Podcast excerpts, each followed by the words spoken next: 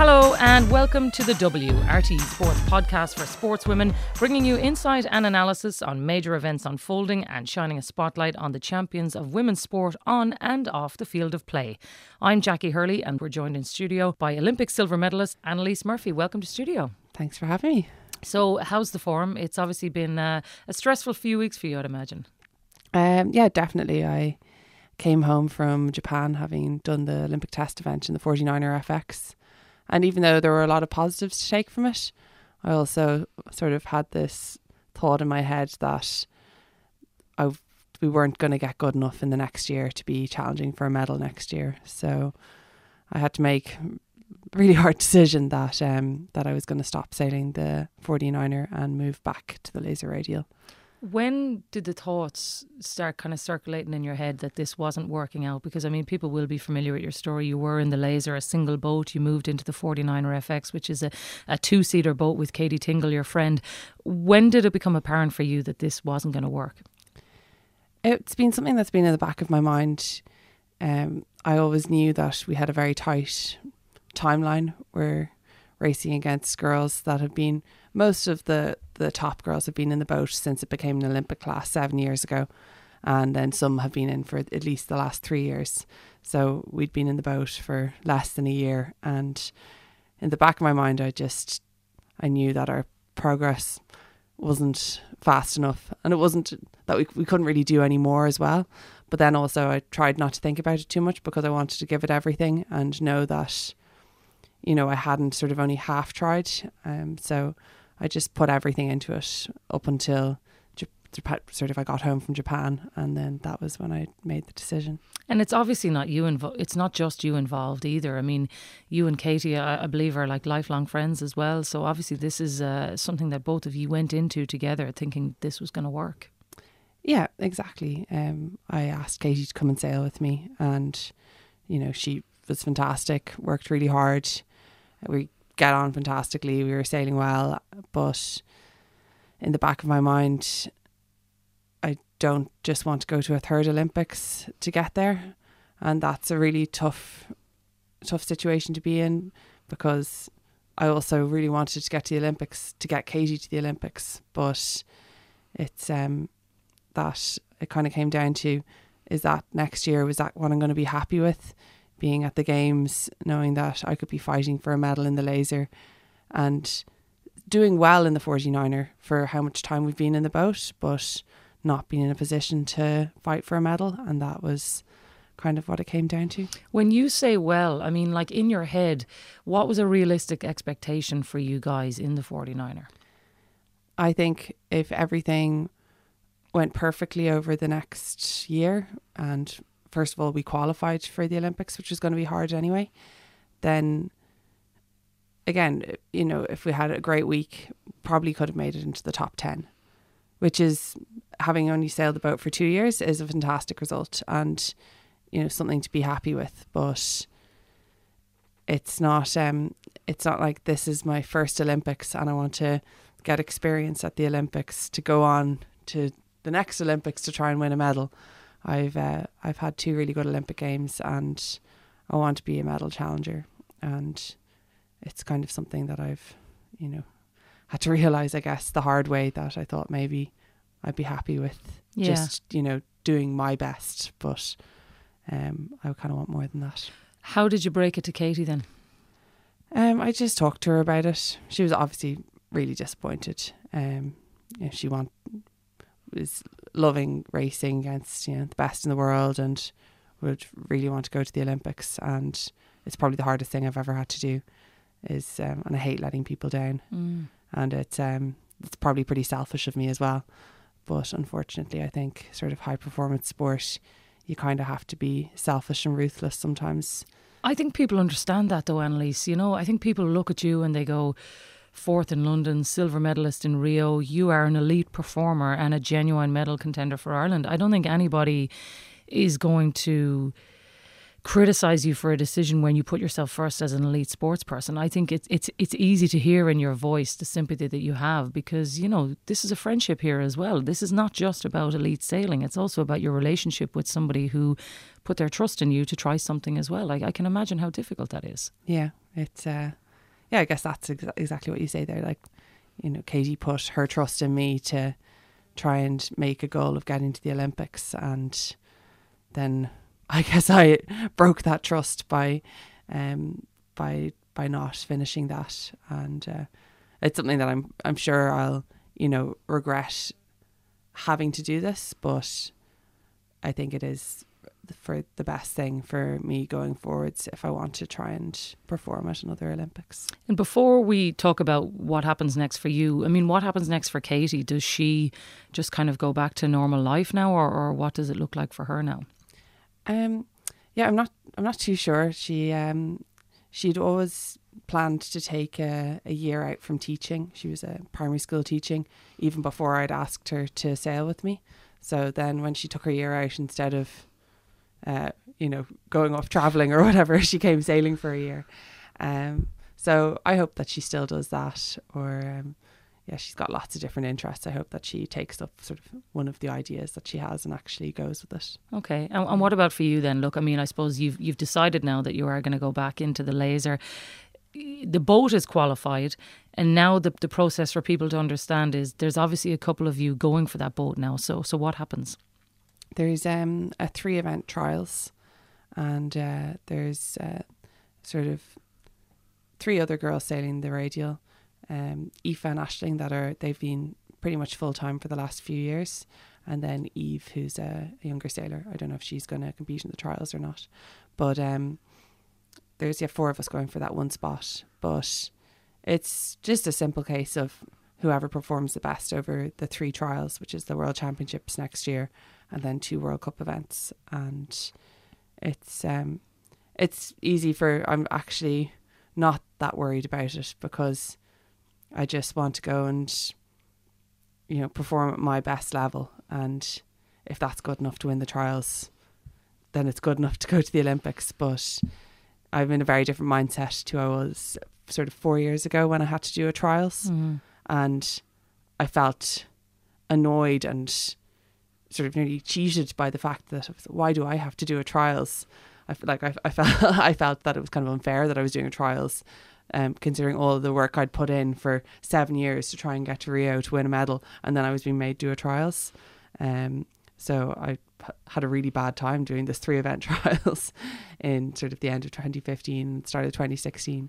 But uh, this time around, I've got a very different sort of mindset of I just need to prove that I'm the best person to be sent and it's makes it actually you know it's not really anything to worry about it's just if i'm the best person i'm the best person and if one of the other girls you know does really well over the three events, then they're the best person to go to the Olympics. And I suppose from Irish sailing's point of view, I mean they're looking at Aoife Hopkins and Aisling Keller are training every day, and they're thinking, look, these girls are full time here; they deserve a shot at it as well. So I mean, perspective probably gives you that that you realise now. Look, whoever is the best sailor deserves to be representing Ireland, and you obviously feel very differently now than you did four years ago.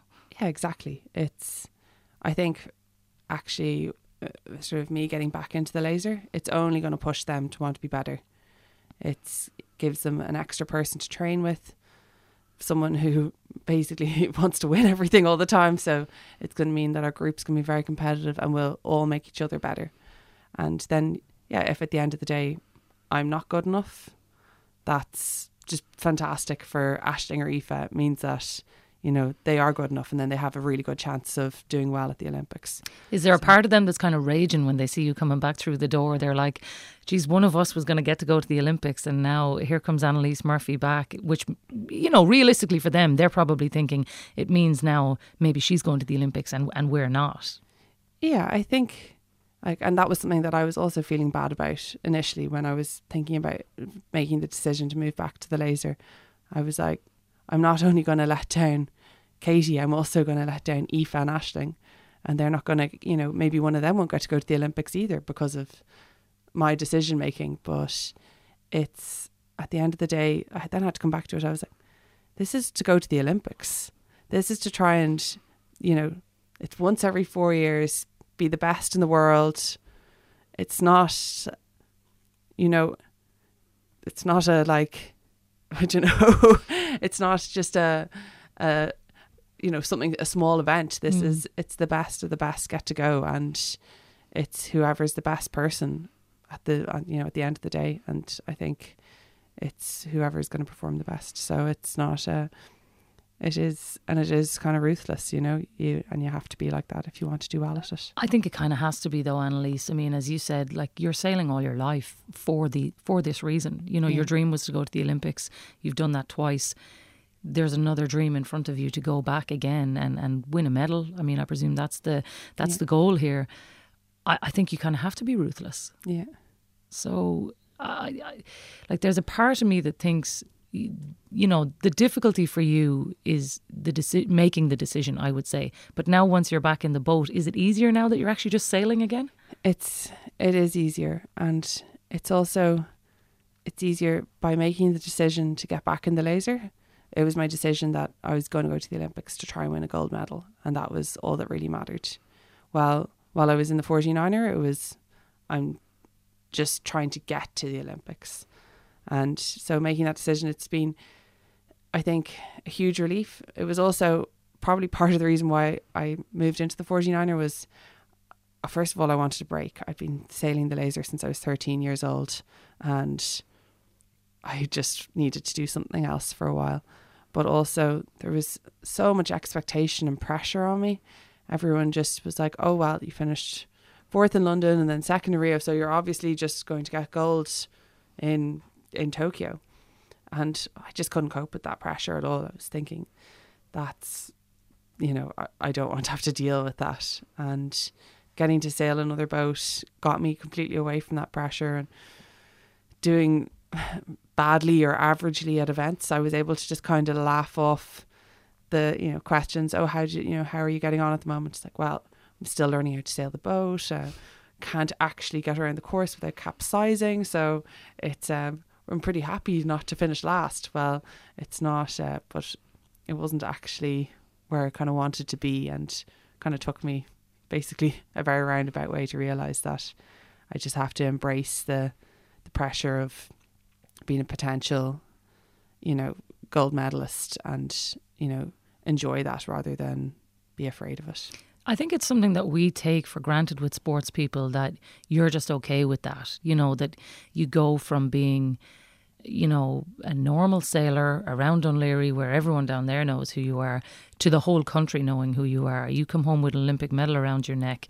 And I think we just expect that you're going to be fine with your life changing. But it seems to me that, that you weren't fine with that. You know, that you, you found the whole thing really hard, you know, because it, it is hard. It, it's life changing, isn't it? Yeah, um, it's it wasn't coming home between London and Rio wasn't that was that was fairly easy and I just got on with things. But getting home from Rio, I found that extremely hard. And yeah, there's like lots of different things I found hard. I'd in Rio it was a light wind venue, and everyone had spent basically four years telling me how I wasn't going to win a medal there because it was a light wind venue.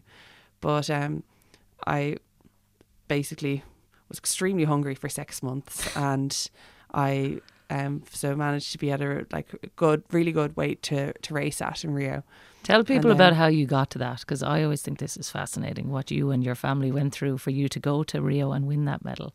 Um, well, oh, they were just kind of annoying about it, but uh, I um I I just basically been working with lots of like nutritionists and dietitians, just like trying to help me out, and I just I guess like my body's natural weight, it wanted to stay there, and it did not want to be any skinnier than that. Um, so I ended up doing like a a high fat, low carb diet, which wasn't actually that much fun for the whole way up to Rio, but it did work. And but your whole family did it as well.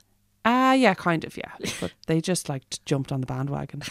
but um, but then like the thing was after the Olympics, I then associated being thin with being successful in my head. And I found that really hard to get over. Because then when I just started eating normally again, I started gaining weight because you're not obviously meant to be, you know, super low body fat the whole time.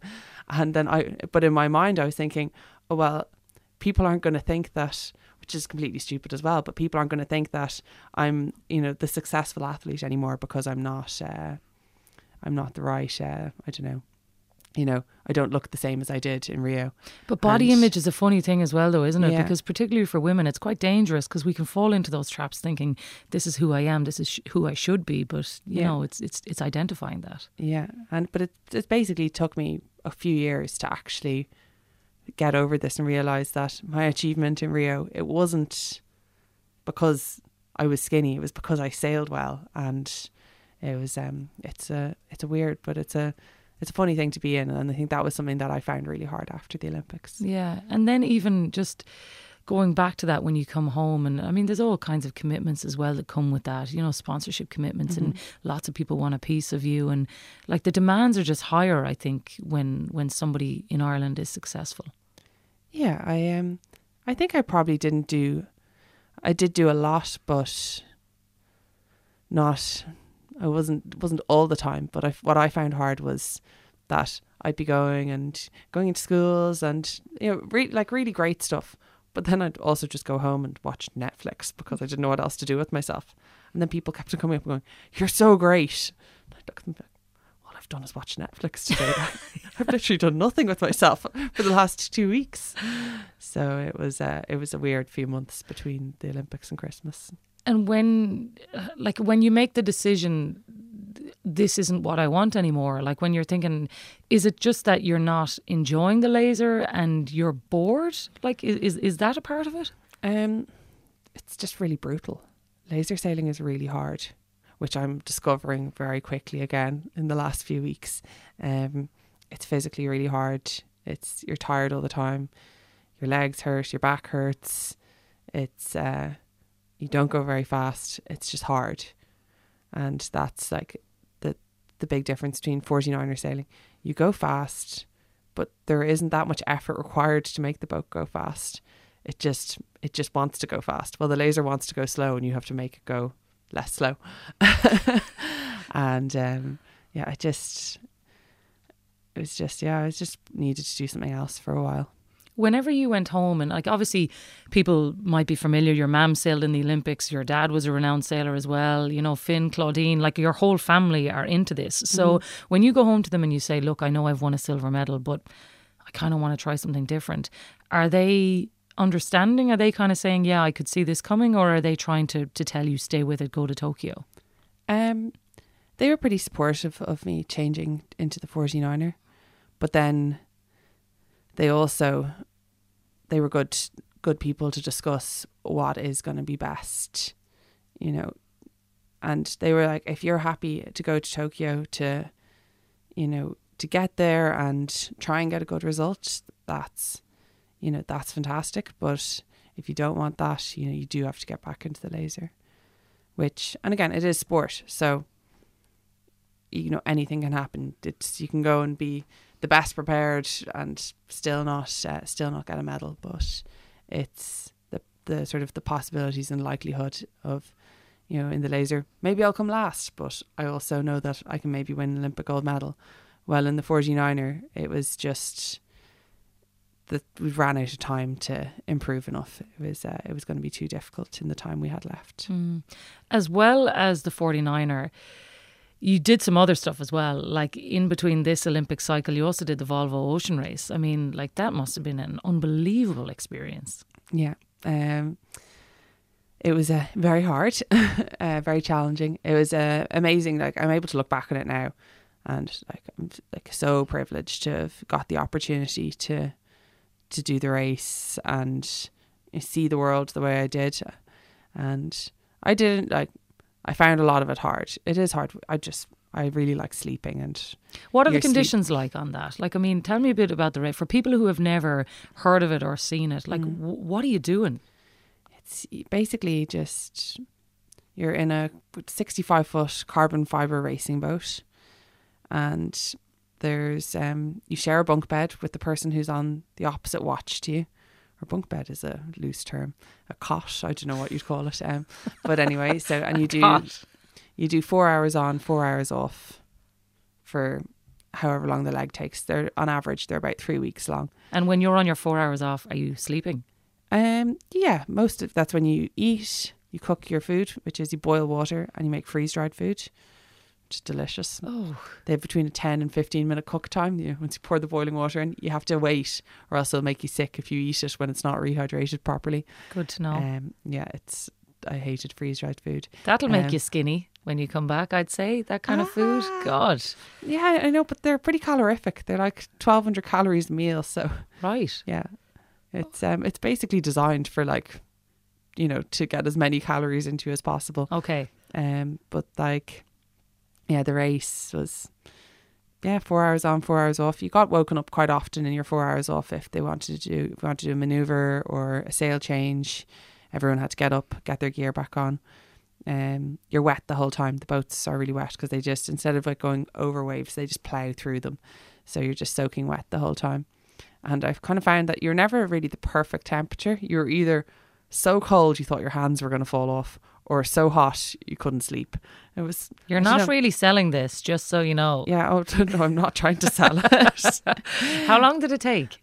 Uh, the race is nine months, but it's uh, it was eleven different cities around the world that we stopped in, and um, it was yeah, it was great. Like so many life skills, and I think like it taught me loads of things, like just to be like really patient with people, and also be really good at letting things go because you just kind of had to be, because if you just got like upset when someone was mean to you, you just had to be upset by yourself for three weeks.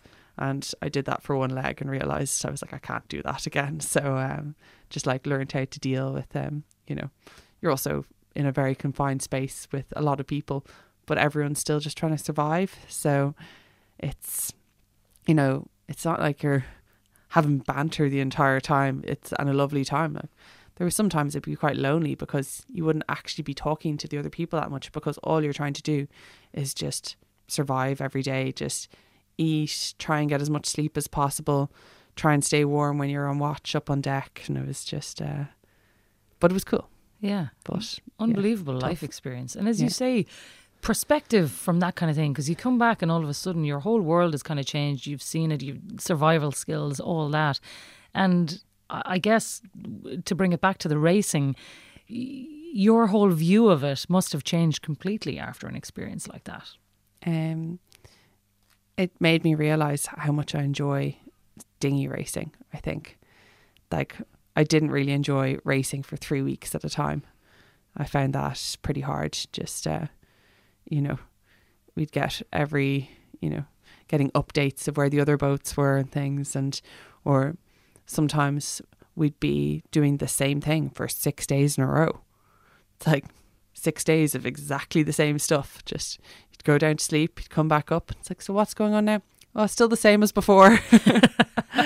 and um, that made me realize like how much I actually enjoy uh, sort of dinghy racing, short course, sort of tactics. And that's tactics and strategy is actually kind of what I kind of enjoy the most because when you can sort of outsmart other sailors, that's a really good feeling. That's, uh, you know, that's better than anything else. And if you think about it, I mean, that's how you won your medal. Like that's that's what stands to you. Those tactics, that you know, that sort of game, if you want to call it, that you played. You know, even to put yourself into the medal position in Rio, like that's why you're so successful. Yeah, it was sort of having really good strategy and tactics and then fully believing in them. And it's something that's really hard to do is to, I think lots of people probably think they know the right thing to do, but they're afraid to fully commit to it. And that was in Rio. I fully committed to every single sort of thing that I thought was, you know, if I thought this was the right thing to do, I was just going to go and do it. And even when it turned out to be the wrong thing, it actually because I just sort of just committed so much to to doing it, it ended up not working out so badly for me. So I think that's um it's kind of like something that you know an important thing that I learned is how important it is to you know when you're under pressure is to you know go with your first instinct because that's probably the right thing to do. How much of that is shaped by what happened in London, you know, on those final days when your decision making, as you said, is, is kind of the thing that let you down and, and, and let that medal slip away, you know, four years on then those are the crucial decisions that win you a medal.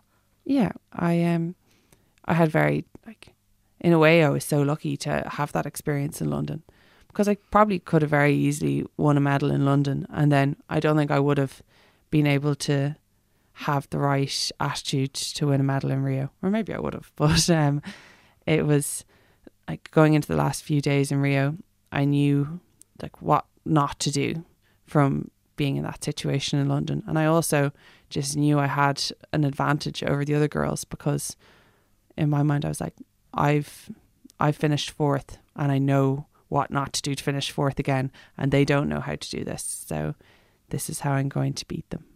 And is it that you know, I know the darkness and I'm not letting that happen again? Um, I think it was more, I actually went out not afraid of finishing fourth because I went out on that last day in London and I was terrified I was going to finish fourth. Like that was all I could think about was how terrible is it going to be if I finish fourth? Really? And that's like the worst possible. like I was definitely going to finish fourth going out with that. And uh, well, I went out on the last day in Rio, and I, in my mind, I knew I was like, I can finish fourth, and if I do, that's fine. But it's not going to be because I've been afraid of it. It's going to be because the three other pe- people sailed better. You know, other people sail better than me, and but I'm not going to go out and be afraid to attack this race.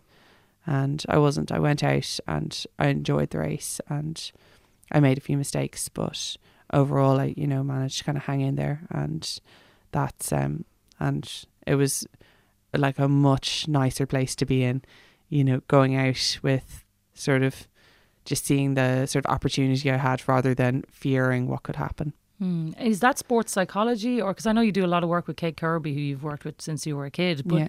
is that kind of is that her influence? Is it you gaining perspective, or is it a bit of both? Yeah, I work with Kate loads. I don't know. I think probably most of the time I'm just talking, basically, I don't know, nothing even to do with sailing. But, um, but yeah, she's helped me loads over the years, and uh, I managed to convince her to come out to Rio, even though I think uh, probably her husband Ryan he got abandoned with the, the two young kids. Kate was delighted. And, uh, I think whenever anyone asks Kate how her experience in Rio was, she's like, "It was amazing. I got the best sleep in the world." and she got to watch her prodigy winning Yeah. a medal, which I'd imagine for somebody like that, because the support staff, a lot of times people they don't really get the accolades in the moment, but for her to be there to watch you winning the medal as well, I'd say was incredibly special to her. yeah, yeah, it was really great to have to have her there, you know, and it was only kind of last minute that I managed to sort of convince her that she should come out. So it was sort of yeah, it made it really worthwhile. But um, it was I guess between her and then I did a lot of debriefs between London and Rio about sort of what I've learnt and how I can move on from it. And a lot of things were like that, you know, not to fear the opportunity, not to not to fear losing, but to see the opportunity to win was kind of like my mantra between London and Rio, and it did actually. Uh, it is like a good way to be. Well, it worked. Yeah. You know, um, uh, if you look at the two Olympic cycles between London and Rio and now Rio and Tokyo, I mean, they couldn't be more different because, like, that headspace that you're in after London when you've just missed out on a medal, but you know so desperately that you can get it. Now you have the medal, and there's only kind of one more thing in your sight in terms of the gold. But you look at the experience that you've had in between, between the Volvo Ocean Race going into the 49er. It's such a different path that you've taken on these four years. Yeah. Um, it's been very different. I've learned so much that I'm hoping that all my skills from doing the Volvo and the 49er are going to be able to be sort of transferable over to the laser. And like, I always knew it was going to be really tough to do another four years full time the laser between uh, Rio and Tokyo because between London and Rio, I've spent most of 2015 wanting to quit. I was the only thing that I, the only reason I wasn't quitting was because I still had this. I need to win a medal, but I hated it just because I had been in this like little intense bubble for so long, and I just didn't, you know, didn't really want to be there anymore. So I haven't. I've been, I guess, really lucky that I haven't had to experience that at all in the last uh, three years. But um, I'm hoping that yeah, well, sort of my quick reactions from the 49er are going to um, help me in the laser. If nothing else, it's made me way better at tennis. Okay. Yeah, because in the 49er, you don't sit, you stand. So it's all running. And I've spent the last year of my life doing like footwork drills and practicing just being really good on my feet and balancing. Then I was playing tennis the other day and I was really good again. Wow. And well, there you go. Well, There's when I say really good, like not that good, but way better than I had been when I'd last played when I was 18. Well, there's your next sport when you uh, stop doing the laser. Where's your headspace at on the laser now? You know, are you feeling positive about it? Are you enjoying your racing? Do you do you feel kind of confident ahead of these trials? Yeah, I'm um, I'm really enjoying it so far. It's really hard. Like physically it's it's brutal and I think I obviously when you do it for a really long time you get used to that. But then when you haven't been doing it for a while, it's a bit of a shock. But um no, I'm really enjoying it and yeah, I'm looking forward to the trials because it's just an opportunity for me to perform well over three events. It's not um it's not really something that I think I need to be scared of. It's probably nice being a bit older and wiser with all these kinds of things as well. But yeah, I think it'll be a yeah, good challenge for me. Do you allow yourself to look ahead at what, you know, when you talk about visualization and all that, do you think about Tokyo or are you very much focused on let's get there first and qualify? Or do you kind of allow the mind to drift and go, look, I am actually a medal contender here, you know, and, and I should look at myself that way? Yeah, um, I think I do. I kind of daydream that I'm just going to go and win every single race at the Olympics. And then I won't even have to have a stressful medal race because I'll be 19 points, at least 19 points ahead. That's the, if you're 19 points ahead of second going into the medal race, you've won the, you've won the gold medal no matter what. So that's, uh, that's my like ideal nice situation. That's, uh, that would be in whatever it is, 296 days. That would be, uh, or it's probably more like 310. I don't know. That would be, uh, Not that you're counting or anything not like that I'm that. counting or anything, but that would be yeah, that would be a pretty nice, uh, nice way to finish off the Olympics. But it's yeah, it's it, it is having like you know sailed for so many years. There's like self belief is so important, and that's something that over the years when I've been confident and had self belief, I've been very hard to beat and sailed really well. Well, when I've had low confidence and lost any self belief, then I've been doing pretty badly. Um, but I couldn't see that at the time, and it's only now I'm able to see that it's that's what's something that's important. If you know, if you can see yourself doing well, you can definitely sort of get there. And that was, I think, in Rio, I was able to see myself being able to win a medal, and that was how I ended up doing it. What about the field that you could potentially be facing in Tokyo? Are a lot of the girls who you were in that medal race with in Rio, are they all still the ones um, who are going to be competing in Tokyo for a medal as well? Yeah, there's um the main girls that uh, Marit who won gold medal Mhm. and Anne Marie who won bronze. Anne Marie's been sailing very well the last few years, and then there's um there's basically a lot of the same girls, a few younger girls coming up through, and then a couple of the older girls retired as well. But it's not that different from what it was a few years ago. Which you know yourself means that people look at the field and outsiders go, well, there's the field, similar field. Annalise Murphy nailed on medal contender because the moment that people saw you had recommitted to the laser, that was the narrative. And again, I mean, I know it's a shorter turnaround, but the pressure is going to come on again in an Irish sporting context when the Olympics rolls around, when January 2020 hits and everybody starts looking at their Olympic hopefuls. Um, your name is going to be up there. And Is that going to be something that again, like you're gonna you're gonna draw positivity from? Are you going to enjoy it? I kind of that was something that I had to decide when I chose to stop setting the 49er and go back into the laser was in my mind I was like I have to accept that I'm going to have a whole different set of pressures on me that I was able to avoid sailing in a different boat but it's also fine because if you have that pressure it means that there's um and if uh, if I accept that there is pressure there it means that you know that I I believe that I do have a chance of doing well. Well, I mean, you look at the the sports again for Tokyo that we have potential to medal in, and again, you know, the rowers have had an incredibly mm. strong year again.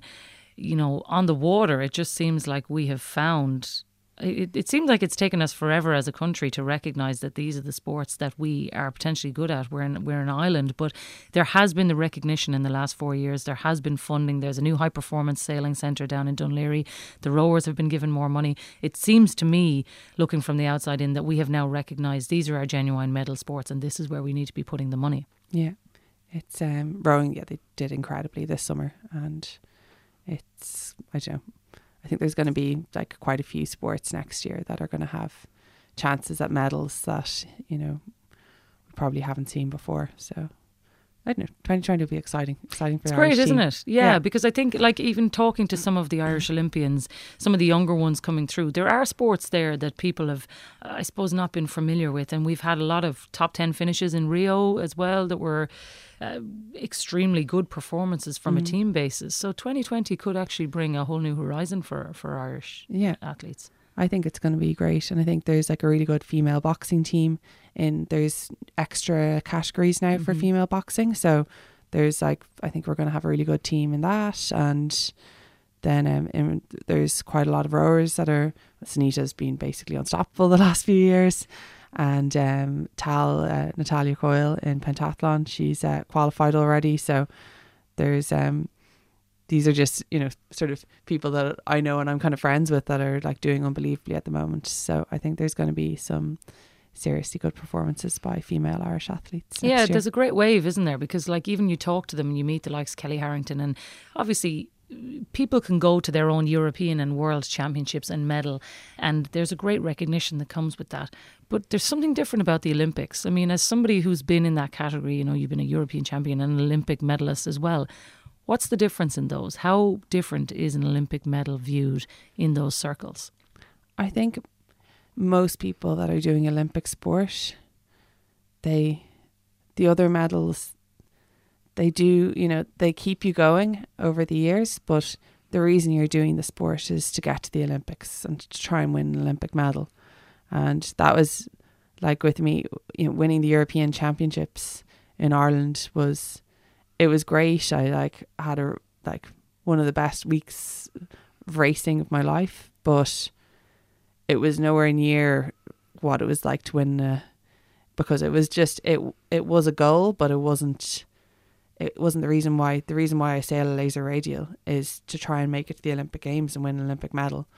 And that's why I'm sure people put themselves through the kind of training that they have to. It's you know world championships and European championships they're really nice personal goals but the reason you're in that sport in the first place is to get to the Olympics. And that's um that's kind of I think probably what's in the back of everyone's minds. Mm, well, you're one of few people in this land, in this world, who has one of those medals. You know, I mean, now is not the time to look back and be like, isn't it wonderful? Look at all these things that I've won. But there will come a moment when you realize just how rare it is and the career that you've had. I mean, I'm I'm sure you don't allow yourself to go there now, but like as you face into another Olympic Games, there must be you must draw incredible inspiration from that to say, look, I am one of these few people that has one of these things. Yeah, I think I also I just I guess I'm so lucky that I've had the opportunity to first of all get to the Olympics and then be in positions where I could win an Olympic medal because there's so many people that it's all they want to do and they never get that chance to to do that and I have and that's something that I kind of you know I realize I'm actually re- really lucky that I that I get that I've had these chances to win Olympic medals at two Olympics and hopefully I'll get a chance at a third Olympics. Well, Annalise, we wish you well. Uh, delighted to see you back in the boat, and fingers crossed it's another successful year ahead. Thanks for being with us.